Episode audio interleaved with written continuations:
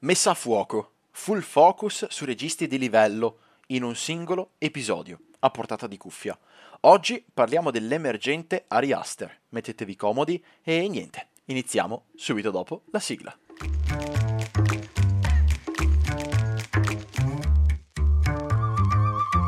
La locanda di Poche, il podcast dedicato a Monster Hunter, videogiochi, cinema, filosofia, tutto a portata di cuffia.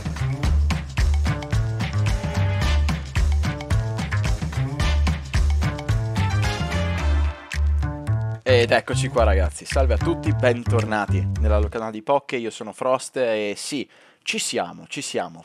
Finalmente messa a fuoco è tornata, era da tanto tempo che volevo parlarvi anche di, di Ari Aster ed eccoci qua. Ho aspettato, perché comunque ero sul filo del rasoio se guardarlo o non guardarlo e alla fine sì, sono riuscito a guardare l'ultimo film di sua produzione, di sua mano, ecco. E quindi sì, oggi siamo pronti a parlarne assieme, non ha fatto troppi film, quindi comunque siamo abbastanza, abbastanza tranquilli, però bisogna anche dire una cosa, cioè comunque l'ultima volta abbiamo parlato di Robert Eggers e diciamo che comunque l'episodio è venuto fuori con un bel minutaggio e lui aveva gli stessi identici film proprio come numerazione, come numero di, di Ari Aster, quindi eh, diciamo che sarà anche questo, almeno secondo me, un episodio abbastanza sostanzioso. Dopo non so, vediamo il risultato finale, il risultato finito. Detto questo, stagione 4 quasi alla fine, stiamo quasi per arrivare comunque alla fine del percorso, diciamo che comunque è stata una, una stagione straordinaria, una stagione che comunque è, diciamo, un, è stata un salto di qualità straordinario, davvero straordinario e io sono super contento perché comunque ogni episodio che esce settimanalmente vedo degli ottimi riscontri, vedo una buona qualità dell'insieme e vedo comunque anche una, una buona community tutto sommato, quindi parto già con i ringraziamenti anche se manca, mancano un paio di settimane alla fine di questa quarta stagione, però comunque vi ringrazio subito di già. Diciamo che questo sarà il terzo episodio, okay? il terzultimo episodio di questa, di questa stagione 4, ce ne saranno altri due semplicemente straordinari, almeno secondo me, perché comunque parleremo di Cult, eh, l'album di Salmo e Nois Narcos la prossima settimana, domenica 12 novembre. Sarà un sol diesis, un episodio molto ricco, un episodio che comunque ci tenevo a farlo e quindi sarà tanta tanta roba, almeno secondo me, e poi, dolcis in fundo, finiamo la stagione 4 il 19 novembre con comunque un episodio che era da tanto tempo che volevo portarlo e sarà davvero interessante vedere un po' il riscontro e sto parlando comunque di videogiochi e pregiudizi, quindi comunque come la gente vede il videogioco e comunque quello che è realmente il videogioco, almeno per me, ecco, quindi sarà un episodio conclusivo di stagione davvero interessante e, e vedremo insomma come sarà eh, il tutto. La locanda di Pocket tornerà il prossimo anno, quindi comunque ci prendiamo questo momento di pausa, ecco, per eh, riflettere, per pensare, per imposarci e per aggiungere, arricchire ancora di più il podcast, il progetto che sta venendo fuori davvero una bella, una bella esperienza per tutti, soprattutto per noi, ma anche per voi.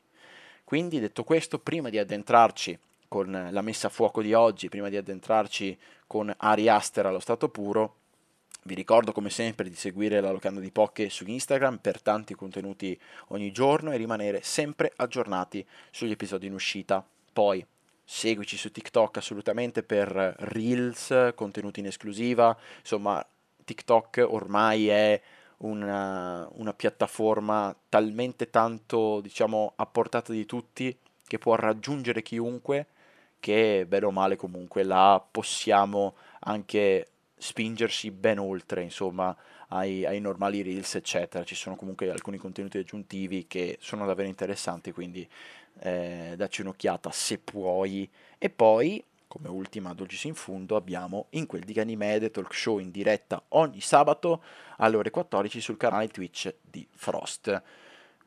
Diciamo che comunque ormai anche qua è addirittura d'arrivo il finale di stagione, la primissima stagione di quelli Ganimede, un esperimento, un progetto che diciamo che sta andando avanti davvero bene e sono davvero contento di, di come sta andando avanti, quindi vedremo successivamente nei, nei prossimi mesi come sarà il tutto, ecco, sono molto contento, ecco. E poi come ultimissima cosa da ricordare, vi ricordo che ci saranno spoiler per quanto riguarda i film in questione e quindi siete avvertiti, però ovviamente diciamo che comunque più che un dire no, non guardate, non guardate l'episodio, non ascoltatelo, è più un invito a guardarli questi film perché sono davvero preziosi, sono davvero interessantissimi dall'inizio fino alla fine, però ovviamente hanno anch'essi i loro limiti, le loro debolezze e adesso andremo ad esplorarli insieme. Ma prima di tutto, cioè che penso che sia una cosa, una domanda che un po' tutti si stanno facendo, quelli che non sono, non so, afferrati, quelli che non lo conoscono appieno e diranno ma chi diavolo è Ari Aster? Perché giustamente eh, diciamo che non è un nome anche poi così tanto sentito, eccetera, ma poi è anche semplicemente Ari, cioè che cazzo di nome è, direte voi. Ebbene, Ari Aster, diciamo che innanzitutto io non voglio partire subito con la sua storia, quindi la biografia, per poi arrivare comunque alla carriera, i film che ha fatto, i corti che ha fatto, eccetera. Vorrei partire da tre dettagli innanzitutto. Il primo dettaglio è che è definito dalla critica come il nuovo maestro dell'horror, ok? Il nuovo maestro dell'horror, classicata, no? Comunque è il nuovo maestro di qua, il nuovo maestro di là, però comunque sono tanto fissati su questa cosa qua, nel senso che per molti lui è effettivamente il futuro, il profilo emergente di un horror più variegato, più raffinato e queste due parole che vi ho appena detto le sentirete davvero tanto durante la puntata perché il suo stile è molto, è molto marcato proprio su queste cose qua, su questi due aggettivi che vi ho appena detto. Poi, diciamo che stiamo parlando comunque di un regista, di un sceneggiatore, di un produttore, di un montatore addirittura, e quindi comunque questo statunitense, diciamo che è abbastanza forbito all'interno del cinema, ma in generale ha fatto letteralmente tutto e, e quindi basta solo ed esclusivamente dargli fiducia e io gliela do davvero appieno in, in certe istanze, in certi, in certi contesti assolutamente. E poi ovviamente è famoso per aver diretto e scritto soprattutto Hereditary, Le radici del male, tra l'altro premiato come miglior film horror dell'anno del 2018 e dopo ne andremo a parlare bene assieme più nel dettaglio. Poi Midsommar che più che altro è diventato ormai ora come ora un vero e proprio cult in sostanza. E poi l'ultimo, il più recente, Boa Paura, direttamente di quest'anno. Ebbene, il buon Ari Aster è nato a New York il 15 luglio del 1986.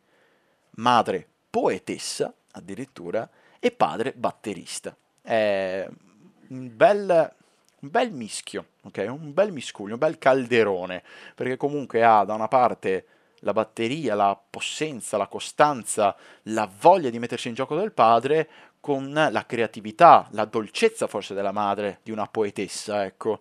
E fin da piccolo ha la passione sfrenata nei film dell'orrore, ok?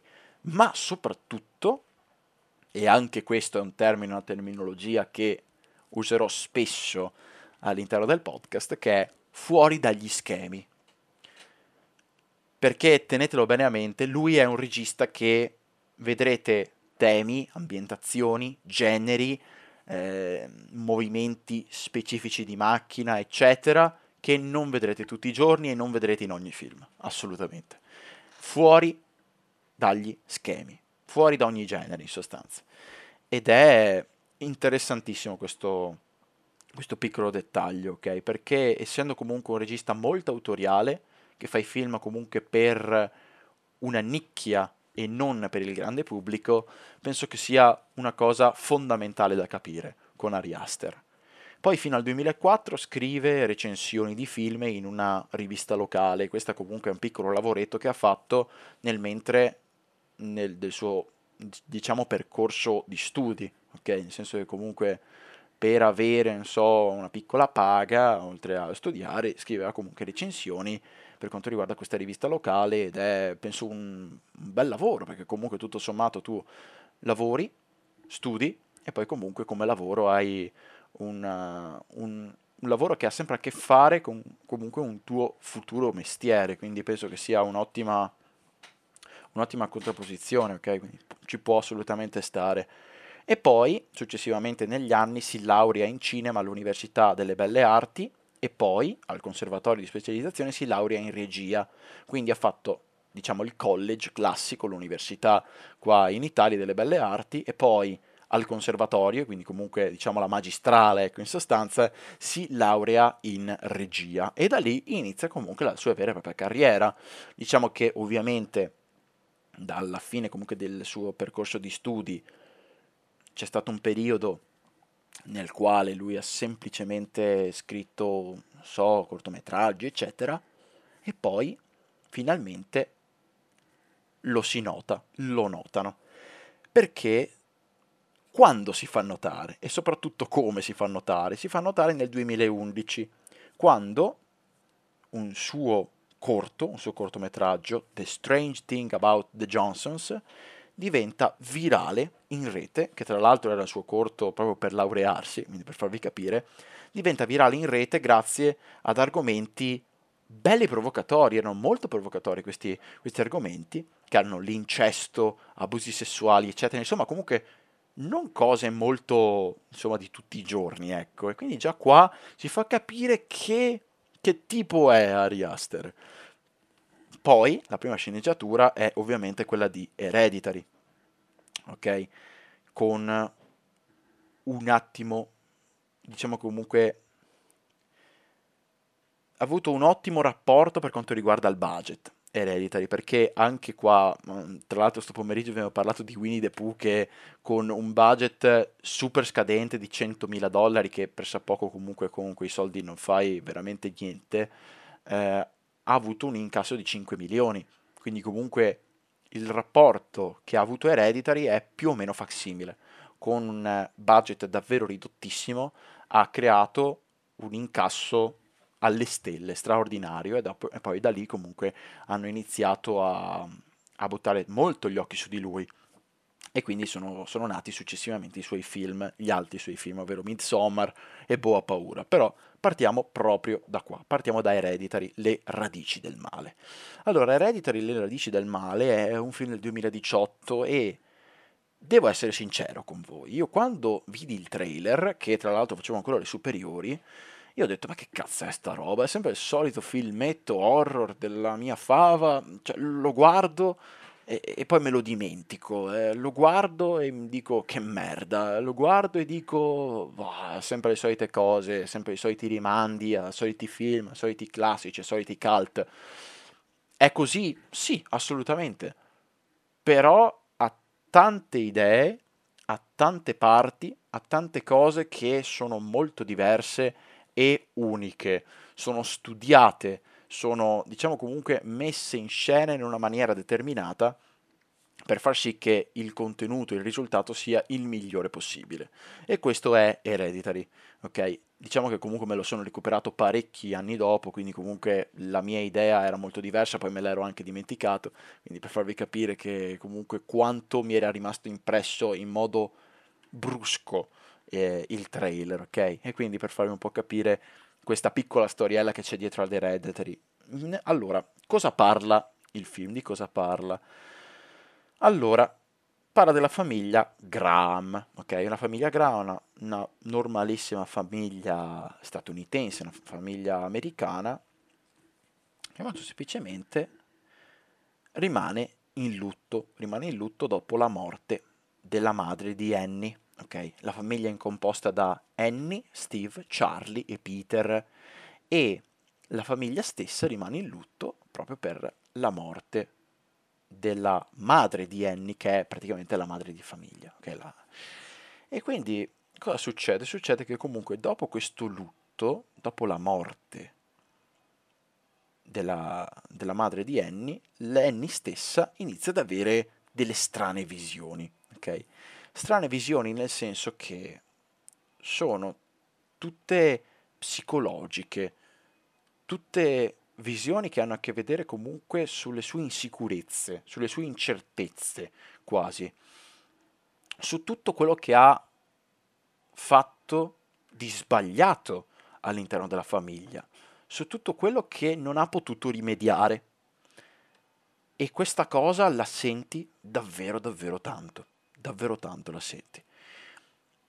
Poi, Un'altra scena che è importantissima, che fa ancora di più capire che comunque le visioni che sta avendo Annie non sono a caso, non sono buttate lì tanto per, ok? Sì, saranno di passaggio, saranno transitorie, col cazzo, perché queste visioni che ha Annie poi diciamo che comunque si manifestano un po' tutti in famiglia, si manifestano a Steve, si manifestano a Peter, si manifestano soprattutto anche con Charlie, che è uno dei personaggi più intricati, strani, bizzarri all'interno del film stesso, perché Charlie è una figlia che ha problemi, assolutamente, non ha amici, diciamo che comunque è anche deformata, faccialmente parlando, e quindi comunque è in un periodo abbastanza difficile della sua vita, perché comunque l'adolescenza, stiamo parlando comunque dell'adolescenza, quindi in un periodo davvero complicato, dove gli amici comunque ti deridono per qualsiasi cosa che tu, non so, cioè i compagni di classe, eccetera, ti deridono per qualsiasi cosa che tu, non so, hai di sbagliato, eccetera, di quello che loro ritengono che, che sia sbagliato. E quindi Charlie se la passa davvero davvero male e quindi cosa succede? Succede che la madre, non intenzionalmente, fa al fratello, portala con te alla festa eh, di compleanno di questo tuo amico, così si divertirà, così farà un po' uno svago. E allora cosa succede? Succede che Charlie, tutta intenta, mangia questa torta al cioccolato di questa festa di compleanno e ha avuto un attacco allergico, ha un attacco allergico improvviso proprio perché all'interno di questa torta di cioccolato c'erano, non so, delle, delle mandorle, insomma comunque degli arachidi. E allora questo attacco aller- allergico e, e, Peter va immediatamente in panico, ok? Allora Peter corre, la porta direttamente in ospedale con la sua macchina, Charlie per prendere aria, visto che non ce l'aveva, esce fuori dalla testa col finestrino e viene tac, stroncata da, da, un palo la testa, proprio decapitata la ragazza. E, ehm, e io in quella scena lì ho detto, ma che cazzo sto guardando? Perché eh, te la presentano sullo schermo come se fosse una situazione iperrealistica. E, e, e questa cosa qua ti manda assolutamente in crisi, cioè nel senso Dici, ma, ma come fa ad essere una situazione realistica questa? Cioè che, che, che uno viene decapitato per colpa di un palo che è al di fuori della macchina.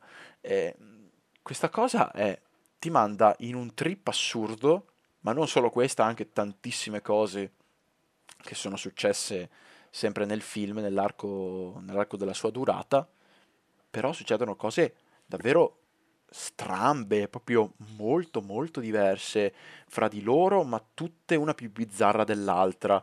E ogni singola cosa che tu ti aspetteresti che venga effettivamente fuori non viene mai. Viene sempre fuori qualcosa che non ti aspetti. È molto molto bello su questo punto di vista.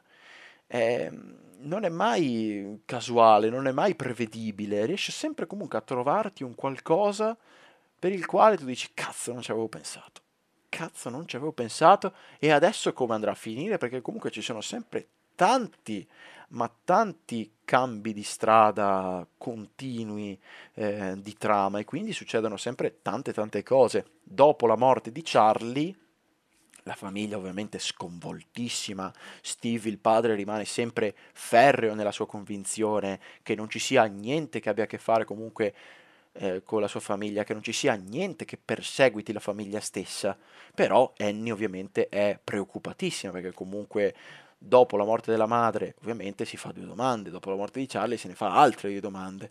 E quindi va comunque alla ricerca di, di qualche sensitivo e avverte comunque una presenza demoniaca eh, nella famiglia stessa.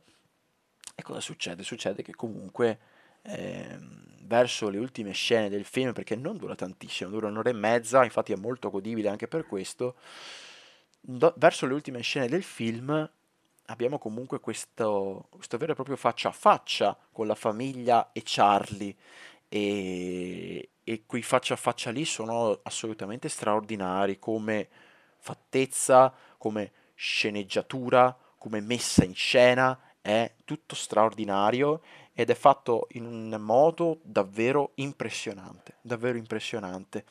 E quindi comunque si genera una, un vortice, una spirale continua di questi eventi terrificanti e succedono cose comunque di tutti i colori, veramente. Ecco, io ricordo bene più scene di questo Hereditary, Le radici del male, ed è soprattutto la prima è Steven, cioè Steve, che è il personaggio comunque che penso che non farebbe male ad una mosca, è il, proprio il padre di famiglia, una persona buona, una persona che comunque non ha mai fatto del male a nessuno all'interno della famiglia, una persona che comunque l'entità non può giocare con lui, ok? Può semplicemente starlo a guardare perché è troppo troppo buono, troppo, diciamo comunque una persona troppo perfetta per fargli effettivamente del male. Però l'entità è riuscita comunque a fargli del male in un modo indiretto, ok? È qualcosa di folle questa cosa qua che è successa perché c'è stata proprio questa scena qua dove c'era eh, praticamente un pezzo di carta che, che, stava prendendo fuoco, praticamente una cosa del genere. E, e allora cosa succede? Succede che per spegnerlo comunque eh, diciamo buttano sopra dell'acqua, adesso non mi ricordo benissimo, poi invece questo pezzo dovevano effettivamente distruggerlo, ok? Per distruggerlo dovevano buttarlo nel camino. E allora cosa succede? Succede che Annie prende questo foglio in preda al panico, dopo parleremo anche di Tony Colette, che è proprio la, l'attrice che ha interpretato Annie, e Annie prende questo foglio e in tutte le furie lo butta nel camino e cosa succede? Succede che quando lo butta nel camino prende fuoco Steven e, e lì è qualcosa di devastante, un colpo al, fuori, al cuore incredibile perché lui è, è, forse l'unico personaggio normale di questo film e, e, e vedere un personaggio così venire bruciato è qualcosa di veramente devastante assolutamente poi una delle parti più straordinarie secondo me è il suono di Charlie, perché la bambina che comunque è morta decapitata eh, faceva sempre questo suono, no? Giocava molto con la lingua, ok, proprio per sbatterla sul palato e, e, ha preso questo suono qua e l'ha reso come se fosse effettivamente parte integrante della colonna sonora, quasi a volte. Eh, situazioni di silenzio assoluto, quando ad esempio Peter dormiva, eh, ci, si sentiva questo, questo battito della lingua sul palato e effettivamente ovviamente Peter andava, eh, si impauriva davvero tantissimo, era ultra spaventato quando succedevano queste cose qua, ma poi anche quando era in auto. Eh, veramente mettevano sempre questo suono al momento giusto, non l'ha mai messo in un modo totalmente a random, l'ha messo in momenti ben definiti, in momenti in cui, come abbiamo detto prima, non te lo aspetteresti minimamente. Straordinario proprio per questo. E poi assolutamente eh, la scena di Peter che è lì in classe tranquillissimo, si vede comunque tutta la faccia deformata, alza la mano tutta storta e inizia a sbattersi la testa sul tavolo, sul banco, prepotentemente perché comunque vedeva Charlie eh, lì in classe e Charlie aveva, si era impossessata di lui praticamente. Eh, il finale di un grottesco incredibile, eh, un finale che comunque non ti aspetteresti minimamente ancora una volta, tutti lì ridonati, radunati sulla, sulla casetta dell'albero di, di Charlie e, e, lì succedono cose straordinarie come comunque i rituali che poi ne parleremo successivamente che è molto fissato con questi rituali Ari Aster va benissimo così ehm, e ci sono questi comunque rituali pagani su questa insomma stranissimo Eh, detto questo, è un horror molto sofisticato, un horror che non è per tutti, assolutamente, ti deve piacere il genere, ma ti deve piacere il genere a 360 gradi, non devi vedere solo il bu eh, del, del fantasma, del mostro, quel che sia, del jumpscarino, perché qua non ci sono jumpscare. Abbiamo parlato di Five United Freddy's oggi in live e, ed è totalmente diverso rispetto a quello stile horror, quel genere horror là, perché comunque i jumpscare e tutte queste cose qua eh, hanno a che fare con un horror molto standard, molto di massa, mentre comunque un horror ben riuscito punta su altre cose, come anche ad esempio questi aspetti qua, molto sofisticato, diciamo che comunque, secondo me, almeno secondo me, ma anche comunque secondo la critica eccetera, questo Hereditary diciamo che effettivamente fa effettivamente paura, eh, ma comunque per due motivi. Primo, perché è effettivamente pensato, studiato per, eh, per trasmettere quell'ansia, quella, sugge- quella soggezione che, per la quale tu dici, cazzo, non ce la faccio, cioè, o meglio, mi, mi risulta difficile continuare con la visione. Secondo poi non ha quegli elementi di cliché basi come sono quelli comunque degli horror classici qua, comunque che escono ultimamente nel, negli ultimi anni qui. E quindi, e quindi è questo. Poi il secondo punto sul perché effettivamente alla massa non piace è che annienta proprio il mainstream, va ben oltre alle classici bu come abbiamo appena detto prima e, e tenta di sfondare l'horror per il grande pubblico, cioè non, non vuole assolutamente mettere in scena un horror che sia per tutti e, e qua bisogna assolutamente capirci, ok? Cioè Ari Aster l'intento suo è questo, ok? Non vuole assolutamente mettere fuori sul grande schermo un horror che sia per tutti, divisione per tutti, deve essere comunque un horror raffinato, un horror elegante, registicamente parlando penso che sia mostruoso, è molto molto figo, ci sono un sacco di scene dirette davvero in una maniera impressionante, con un'esperienza che non è sicuramente di uno nato nell'86 e quindi tanta tanta roba. E poi, tornando comunque sull'elemento principale che è il personaggio di Annie, eh, di Tony Colette, che penso che sia stata straordinaria. Sapevo perfettamente della bravura dell'attrice, però qua si è veramente superata e questo è un ottimo pregio di Ari Aster, è che sa gestire davvero bene i bravi attori. E non ce ne ha tanti, non ce ne ha tanti durante il corso della pellicola. C'ha un bravo attore e attorno a lui ruotano tutte le scene più importanti come performance stesse. Ne parleremo meglio con Boa Paura, perché là abbiamo Joaquin Phoenix, però anche qua con Tony Colette, che è stata straordinaria, a mani basse il ruolo migliore della sua carriera, e qua veramente straordinaria, alcune comunque movenze facciali, è stata una performance completa, straordinaria e ha vinto comunque qualche candidatura e soprattutto qualche anche premio per quanto riguarda la sua la sua performance in questo, in questo Hereditary. Perciò assolutamente se volete vedere un film che si basa molto su un qualcosa che ha a che vedere con i classici cult come L'Esorcista, eh, come Rosemary's, diciamo che è tanta tanta roba, assolutamente, perché ci sono tanti rimandi continui con comunque cult del genere, che sono cult straordinari, che sono cult importantissimi nella storia del cinema, quindi tanta roba, assolutamente. Il secondo film che esce letteralmente un anno dopo ad Hereditary è Midsommar. Midsommar sicuramente lo avrete sentito molto di più, più che altro perché è un film che ha, diciamo, scombussolato molto la critica, è un film che a differenza di Hereditary eh, non punta comunque su un horror che può essere banalmente classico, ok? Quindi comunque su una possessione demoniaca, ma che ha certi procedimenti, certe soluzioni narrative che sono ben diverse rispetto ad un horror classico, ma ne abbiamo appena parlato, perché Midsommar è letteralmente una fiaba, una fiaba raccontata come se fosse un film dell'orrore. Eh, Midsommar penso che sia comunque un film molto diverso, molto molto diverso eh, rispetto ad Hereditary, ma tutti e tre sono molto diversi uno rispetto all'altro. Eh, Midsommar è è il film che probabilmente mi sta meno a cuore rispetto, rispetto agli altri due, eh, anche perché comunque qui ha voluto spaziare molto di più, ha voluto creare un qualcosa di molto più lungo, un lungometraggio che effettivamente a volte può essere davvero tanto pesante, davvero tanto ridondante a volte su alcune parti. Eh, il film dura quasi tre ore, quindi comunque stiamo parlando di un film che ha a che vedere con eh, una fiaba, ok? Ma una fiaba che a volte diventa un po' troppo prolissa.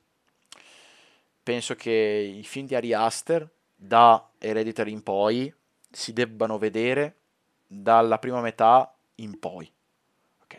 Perché da lì si può si può effettivamente giudicare quello che si è visto. Eh, come boh, paura, tra poco comunque ne parleremo. E, detto questo, cos'è Midsommar? Allora, abbiamo la nostra protagonista che in questo caso è Dani, eh, interpretata da una bravissima Florence Pug. Eh, per chi non lo sapesse, di Elena Belova di, di Black Widow, è una bravissima attrice emergente, assolutamente. Tra l'altro, grazie a Midsommar eh, ha vinto il miglior premio come artista emergente.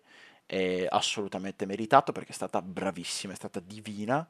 Eh, e questa nostra Dani ha una relazione con il fidanzato Christian che è parecchio in crisi, ok? Una relazione in crisi, una relazione che comunque eh, a Christian non va più bene, assolutamente, perché Dani ha sempre questi problemi con la famiglia, legati alla famiglia, ha questo lutto familiare con la sorella, la sorella è morta, insomma, eh, e quindi diciamo che eh, Christian è lì sull'orlo, cioè nel senso che comunque ha tanto così dal mollarla, non sta più bene con una persona così, nel senso che comunque si ha così tanti problemi, ma proprio anche psicologici, eccetera.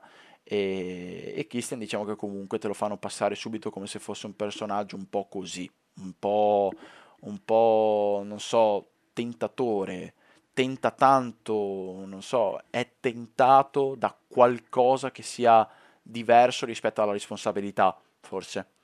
E, ehm, e te lo fa passare proprio per questo, ma poi anche successivamente ci sono delle scene che lo provano e quindi assolutamente è questo.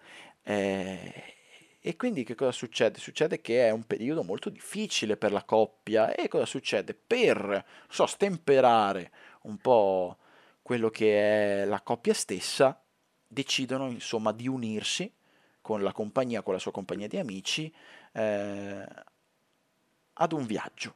Un viaggio che ha come meta un villaggio svedese. Allora, eh, questo villaggio svedese festeggia comunque la, la festa di mezz'estate, ok? Questa festa di mezz'estate che comunque sappiamo benissimo che là in Svezia eh, c'è un periodo dell'anno che c'è sempre il sole. Il sole c'è sempre, non c'è, non esiste la notte. In sostanza non esiste il buio, non esiste comunque eh, tutto quello che ha a che vedere con, eh, con il buio, okay? le luci dei lampioni, eccetera. È proprio un villaggio deserto, ok? Siamo nella campagna più pura, nella natura più pura e c'è sempre il sole, ok? Mezzanotte, segna mezzanotte, perfetto, il sole è fuori, alto, fiero, splende, lucente, eccetera. Ma questa non è semplicemente una, una festa del solstizio di mezz'estate, è la festa, una festa che si rivela essere molto diversa rispetto a, alle vere e proprie aspettative di partenza che avevano, perché non è altro che un rito di purificazione, ok? Che si rivela essere sempre più snervante, inquietante e legato soprattutto anche al culto pagano, che come abbiamo ben capito anche da Hereditary, è un qualcosa che ha molto a cuore, molto a cuore Ari Aster. Il culto pagano ormai è veramente alle stelle, ok? Cioè comunque come genere, come tematica eh, di Ari Aster. E qua lo si vede tanto, lo si vede forse anche troppo, ok? Sì, lo si vede troppo, punto.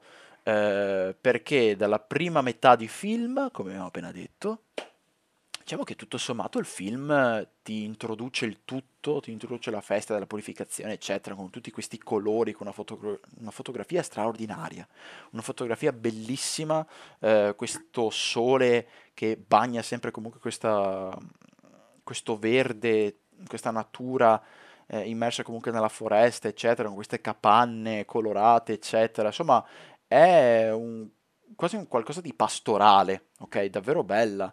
Ehm, ma dopo diventa tanto di ridondante, diventa davvero tanto ridondante, eh, diciamo che comunque dopo un po' l'ambientazione, il paesaggio, l'ambiente eccetera non riesce più ad agganciarti bene e vengono fuori le prime lacune, ma pazienza. Però tutto sommato eh, penso che come ambientazione, come stile, eccetera, penso che sia unico nel suo genere, assolutamente. Non a caso Martin Scorsese ha, ha preso molta ispirazione eh, con Midsommar in, nel suo The Killers of the Flower Moon, quindi diciamo che comunque ora come ora Midsommar penso che sia unico nel suo genere, assolutamente ed è unico nel suo genere in tutti i sensi, perché stiamo parlando comunque di un horror fiabesco, elegante.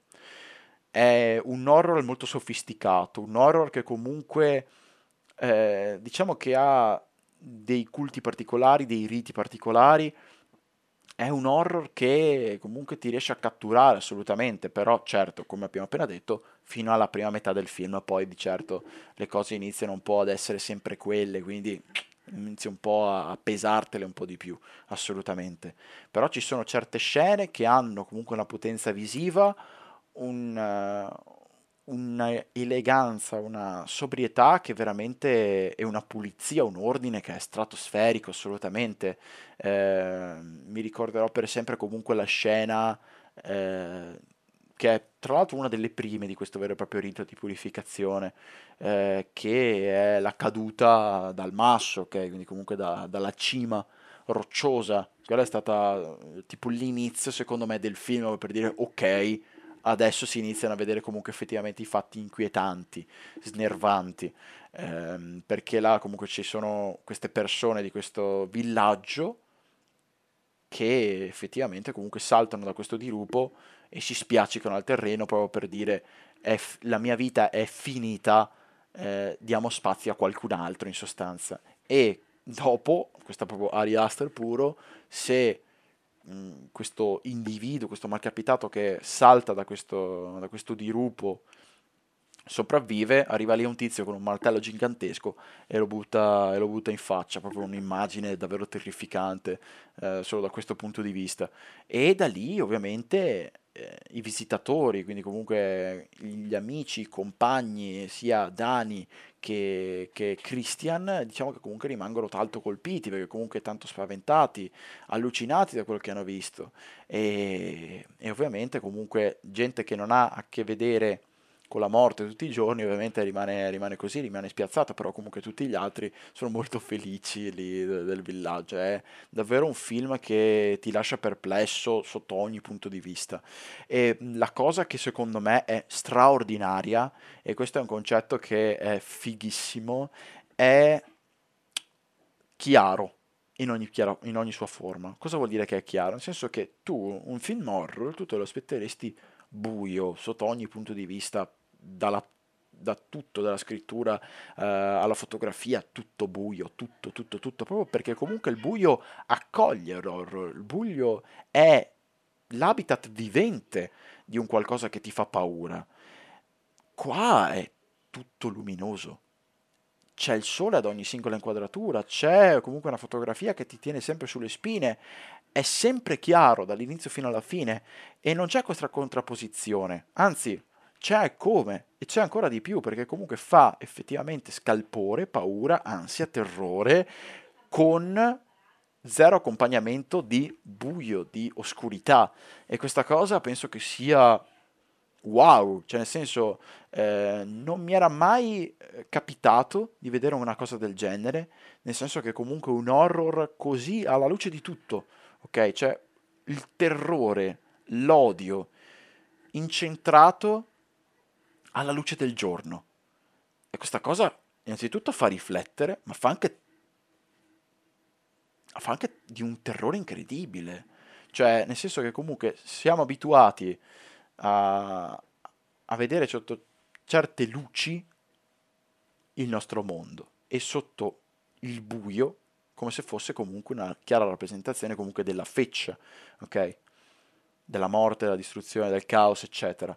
Però qua è tutto alla luce e non sai più che cos'è bene e che cos'è male, cioè è qualcosa di straordinario. Poi, vabbè, lasciamo perdere, comunque è un folk horror di prima categoria. Penso che abbia messo lui il, il puntino sulla I del folk, eh, ma lui insieme anche a Robert Eggers, assolutamente. E penso che sia veramente, veramente straordinario, assolutamente.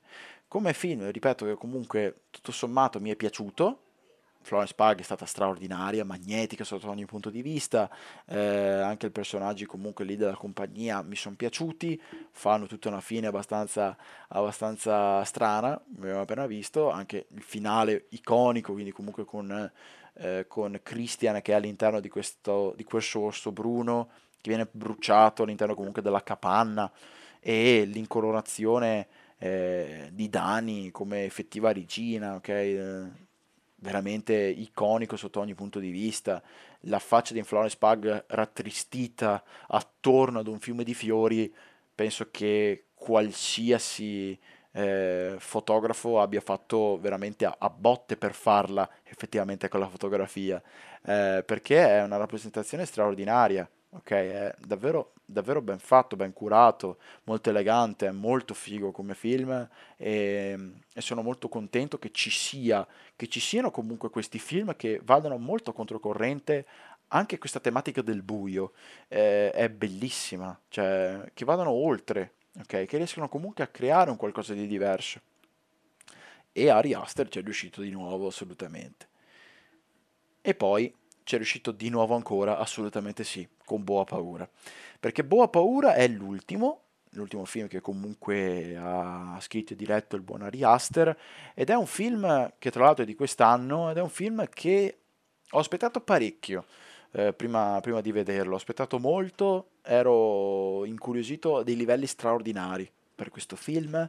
Eh, infatti ero abbastanza incazzato perché non riuscivo a vederlo, eh, perché ho aspettato davvero tanto per, per vederlo e quindi comunque ero mezzo incazzato perché volevo anche fare questa puntata e, e, quindi comunque volevo vederlo sia per fare la puntata sia per comunque rimanere al passo con, uh, con i film eccetera ma anche soprattutto perché di Ari Aster io sono sempre incuriosito da quello che fa ormai ora come ora e quindi sono, sono super curioso anche comunque per i futuri film. Ebbene, Boa Paura si può riassumere in pochissime righe. Eh, Boa Paura non è altro che comunque un'ambientazione chiara, lineare, un racconto distopico, raccontato comunque in un ambiente davvero strano, di un altro mondo, ed è il ritratto di Bo, di questo personaggio interpretato alla grande da Joaquin Phoenix, tra l'altro, che pressappoco penso che sia comunque stato, a parte superlativo, però comunque il personaggio di Bo è un personaggio che eh, è afflitto da ogni singola, di ogni singola, non so, depressione, eh, ansia, tormento, non ha avuto comunque il, il padre non l'ha mai conosciuto, la madre è sempre rimasta lontana da lui. E quindi è, è un film che comunque racconta di, la storia di un uomo che è un fallito, è un fallito, in poche parole, un uomo che ha fallito in tutto ed è ancora un bambino. E questa è una cosa davvero interessante, è ancora un bambino ormai, ok? Cioè lui si è, si è, si è bloccato lì, è rimasto lì con la sua creazione, con la sua crescita. È rimasto lì, è rimasto fermo, inchiodato, ancorato su degli ideali che non sono il mondo che avanza, ma il mondo che retrocede. È questo quello che rappresenta Boa Paura, ok? E da lì praticamente, in un certo punto del film, Bo scopre che comunque la madre è morta, che decide di avventurarsi in un'avventura senza precedenti, ok? Scopre che la madre è morta e quindi comunque lui cosa decide di fare? Va a trovarla, va a vedere effettivamente se è lei, eh, eccetera. Però succedono cose di tutti i colori, di tutti i colori. È ovviamente una rappresentazione molto personale, molto soggettiva, ma è una rappresentazione che è sublime, è una rappresentazione che è molto bella, una rappresentazione che comunque è molto entusiasmante sotto certi punti di vista, poi comunque molto bizzarra, eh, molto fuori, fuori, dalle righe come abbiamo appena detto, e, soprattutto è un racconto che qua, come in Hereditary, non sai mai cosa ti aspetta assolutamente. Qua ha molto di più di Hereditary, assolutamente. Eh, ma sotto ogni punto di vista, veramente ogni dettaglio nasconde altri 100 dettagli, eh, ogni scena ha ogni, una quadratura precisa, eh, studiata, proprio quasi in modo assiduo, ehm, è veramente qualcosa di, di stratosferico. E poi, stesso problema di Midsommar, secondo me si, por- si perde palesemente in un bicchiere d'acqua perché vuole buttare fuori delle tematiche che sono molto care ad Ari Aster e quindi si perde comunque in qualcosa, non dico banalotto perché non lo è mai, mai, non è mai banale il film, però diciamo che comunque si perde sempre in quelle dinamiche folk, in quelle dinamiche grottesche che sono ormai rappresentative per Ari Aster, che ci mancherebbe, eh, va benissimo, però comunque se il film va in una direzione non voglio che comunque tu prenda di forza e vada in un'altra. Questo non è altro che un, diciamo, il film completo di Bo, che è proprio un cortometraggio che aveva fatto all'epoca eh, e diciamo che comunque ora come ora è riuscito ad ampliarlo davvero tanto. Doveva durare molto di più da quello che ho capito, doveva durare tipo sulle 4 ore, eh, però poi comunque hanno, hanno, subito parecchi tagli, il film dura tre ore, che sono comunque tantissime, eh, però di storia ne racconta parecchia, però la seconda metà è davvero un po' troppo raffazzonata, molto, molto blanda, molto lineare, eh, è abbastanza, non dico brutto nella seconda metà, però discutibile, assolutamente. La prima metà penso che sia comunque un capolavoro introduce qualcosa di talmente tanto unico nel suo genere, di talmente tanto affascinante, eh, concetto bellissimo veramente eh, ed è bello bello bello la prima metà, veramente bello. Ecco, una cosa che mi piace è che è effettivamente una commedia horror. Noi abbiamo visto la fiaba horror con Midsommar, abbiamo visto la fiaba mm, horror classico con Hereditary, abbiamo visto ora la commedia horror con, eh, con Boa Paura. Eh, ed è veramente straordinario perché comunque diciamo che attraverso questi concetti, questi generi, può mischiare davvero tanto le carte in tavola a Riastre. E ce la fa, ci riesce, è la terza volta che lo fa. Quindi sono molto contento e sono molto curioso anche per le prossime. Eh, diciamo che comunque alcune scene non potevi non ridere, cioè veramente, anche la sola scena che la madre è morta e l'ha scoperto un corriere della UPS eh, che, che, è morta perché ha visto il lampadario staccato e l'ha visto nella faccia della, eh, della madre di Boo. Cioè anche queste cose qua sono tutte stranissime. Eh, poi ci sono, c'è una parte dove lui esce nudo di casa e c'è questo furgone che lo sta tipo per, eh, per, schiacciare, per investire, ci sono tipo i tizi che lo vogliono derubare tutto attorno a lui, un stranissimo, veramente, va oltre non le righe, oltre il quaderno proprio, oltre gli schemi, è qualcosa di folle la prima parte di film ed è bellissima così. E proprio per questo ehm, questa rappresentazione qua che ho appena detto ehm, Ari Aster ha fatto un ragionamento che secondo me è bellissimo perché eh, lui dice che se tu prendi un bambino, lo bombardi di antidepressivi, di, di comunque medicinali, di pastiglie, eccetera, che comunque eh, attenuino un po' i suoi problemi, eh, è chiaro che comunque vedrà il mondo esattamente come lo vede Bo, un mondo insicuro, un mondo che comunque eh, non è un posto per lui, eccetera.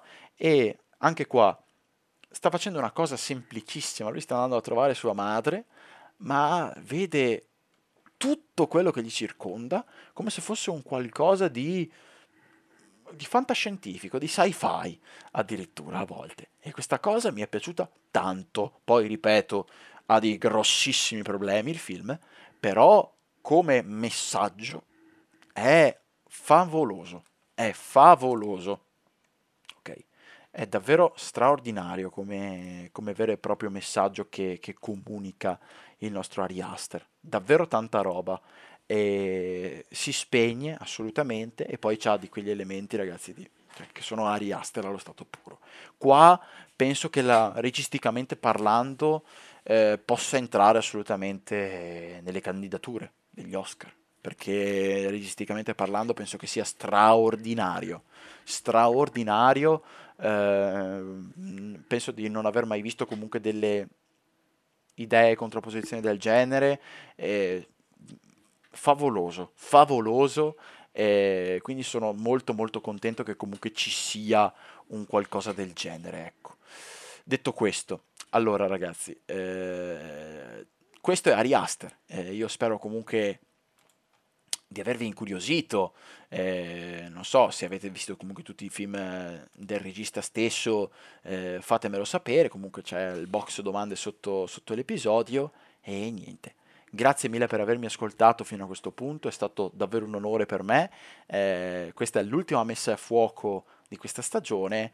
E ci rivediamo alla prossima comunque con messa a fuoco, parleremo di tanti eh, registi diversi, parleremo di Damien Chazelle, di Quentin Tarantino, eh, parleremo di Radley Scott, parleremo di David Cronenberg, quindi sarà molto molto figo e assolutamente non vedo l'ora di parlarne assieme. Ecco, detto questo, eh, tanta tanta roba, niente, grazie mille, buona giornata a tutti e statemi bene.